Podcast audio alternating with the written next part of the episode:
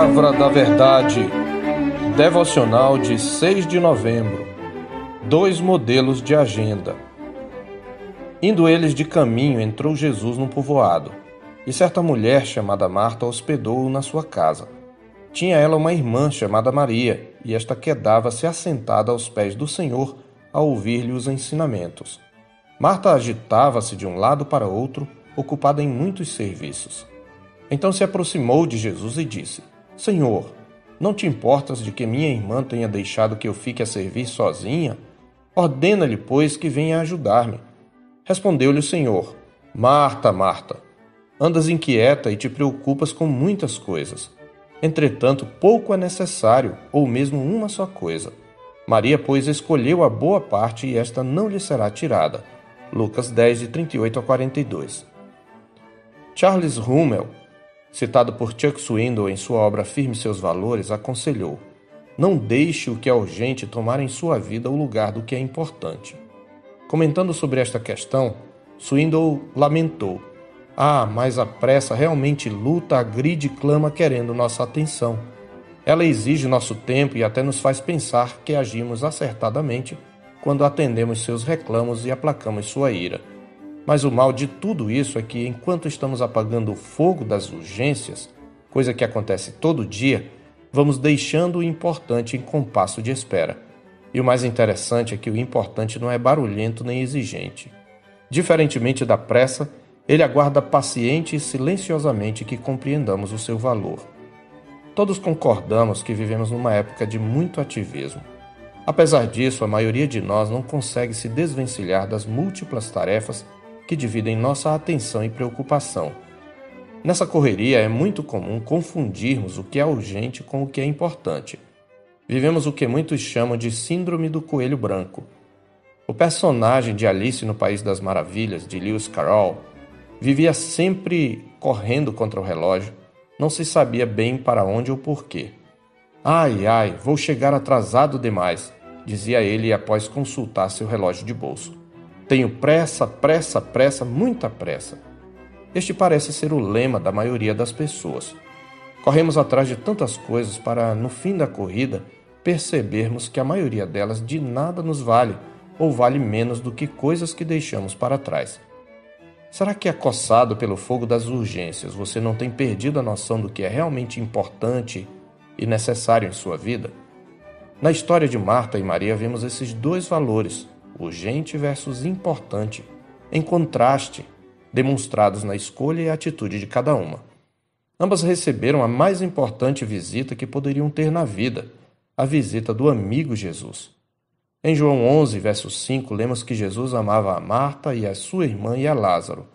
Ao que parece, era costume os irmãos receberem o Senhor em sua casa. Mas através do conflito que se desenrola na narrativa, podemos descobrir dois modelos de agenda cada um definido por uma de duas alternativas: aquilo que é urgente e aquilo que é importante. Primeiro, observemos o comportamento de Marta. Não devemos condená-la tão prontamente. Ela era uma mulher crente. Na morte de seu irmão, Lázaro, mesmo já havendo quatro dias, ela disse a Jesus: Senhor, se estiveras aqui, não teria morrido meu irmão. Mas também sei que, mesmo agora, tudo quanto pedires a Deus, Deus te concederá. João 11, 21 e 22.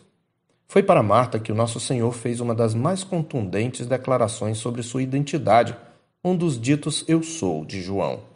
Disse-lhe Jesus: Eu sou a ressurreição e a vida. Quem crê em mim, ainda que morra, viverá. E todo o que vive e crê em mim não morrerá eternamente.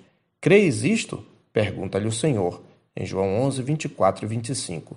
Sim, Senhor, respondeu ela. Eu tenho crido que tu és o Cristo, o Filho de Deus que devia vir ao mundo. No verso 26. Marta, portanto, tinha fé como talvez nem mesmo entre os discípulos.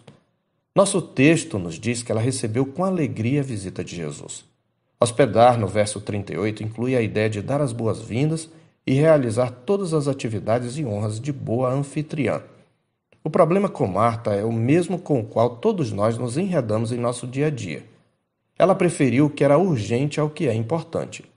No verso 40, parte A, lemos que Marta agitava-se de um lado para outro, ocupada em muitos serviços. Literalmente, ela era puxada em várias direções envolvida em muitas tarefas. Consequentemente, sua alma se agitava no fogo das urgências. Marta preferiu a ansiedade do ativismo à quietude da meditação. Preocupava-se com coisas demais, deixando o importante em compasso de espera. O fazer tinha prioridade sobre o ser. Além disso, ela preferiu falar a ouvir e impor a obedecer.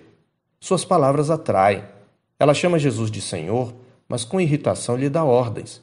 Então se aproximou de Jesus e disse: Senhor, não te importas de que minha irmã tenha deixado que eu fique a servir sozinha? Ordena-lhe, pois, que venha ajudar-me, diz o verso 40. Sua atitude e seu tom são de repreensão, tanto a Jesus como indiretamente à irmã, que a havia abandonado sozinha nos serviços. Este é o sentido literal de deixar. Não somos muito diferentes de Marta, não é mesmo? Até em nossas orações estamos sempre dizendo a Deus o que ele deve fazer. E temos pressa, pressa, pressa, muita pressa. Se prestarmos atenção em nossas orações, veremos que pedimos mais aquilo que pensamos ser mais urgente. Impacientes para esperar a resposta, não percebemos que, para além de nossa agenda, Deus trabalha em nosso caráter e nos molda enquanto esperamos. Quem de nós nunca agiu como Marta? Aquele, pois, que estiver sem pressa, que atire a primeira pedra. Segundo, agora podemos observar Maria. Enquanto Marta se agitava, Maria quedava-se aos pés do Senhor. Enquanto Marta se apressou a falar, Maria preferiu ouvir. Ao observar que Maria quedava-se aos pés do Senhor a ouvir-lhe os ensinamentos, Lucas se refere a uma ação demorada. Maria preferiu ouvir o sussurro do importante aos gritos do urgente. A quietude da meditação, a ansiedade do ativismo. Ela se mostrou pronta para ouvir e tardia para falar. Ela escolheu preencher a verdadeira necessidade, a fome espiritual e o melhor lugar aos pés de Cristo. Foi como se, de uma variedade de comidas saborosas, Maria escolhesse o melhor prato. Ela certamente faria suas as palavras do salmista no Salmo 16, 11b. Na tua presença há plenitude de alegria, na tua destra, delícias perpetuamente. Com ternura, mas de maneira enfática, Jesus exortou Marta, sua serva amiga. Respondeu-lhe o Senhor: Marta, Marta, andas inquieta e te preocupas com muitas coisas. Entretanto, pouco é necessário, ou mesmo uma só coisa. Maria, pois, escolheu a boa parte, e esta não lhe será tirada. Versos 41 e 42. As urgências do dia a dia levam a muitas inquietações e nos desviam do que realmente importa. Mas alguém perguntaria: o que realmente importa na vida? A resposta mais comum é: invista seu tempo naquilo que te faz feliz.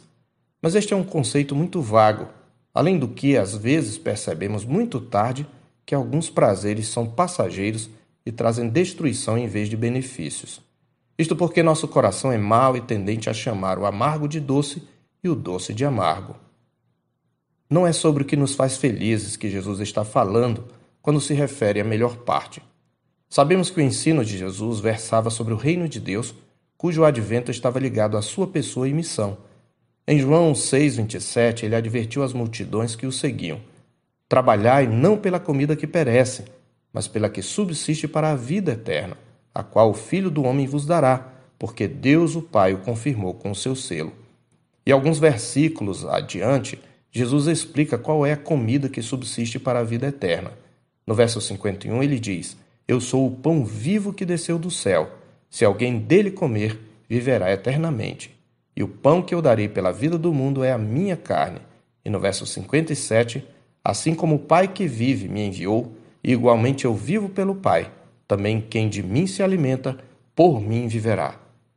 Jesus mesmo, portanto, é a melhor parte, o pão vivo que alimenta a alma, e suas palavras são finos manjares que trazem deleite ao coração. Aqueles que compreendem a diferença entre o que é urgente e o que é importante, aqueles que aprenderam o perfeito contentamento em Cristo, hão de priorizar a única coisa realmente necessária. Eles terão a mesma atitude de Davi no Salmo 27, verso 4. Uma coisa peço ao Senhor e a buscarei, que eu possa morar na casa do Senhor todos os dias da minha vida para contemplar a beleza do Senhor e meditar no seu templo. Qual o seu modelo de agenda? Eu sou o pastor Marcos Augusto, pastor da Terceira Igreja Presbiteriana de Boa Vista, em Roraima. Tenha um bom dia na paz do Senhor Jesus.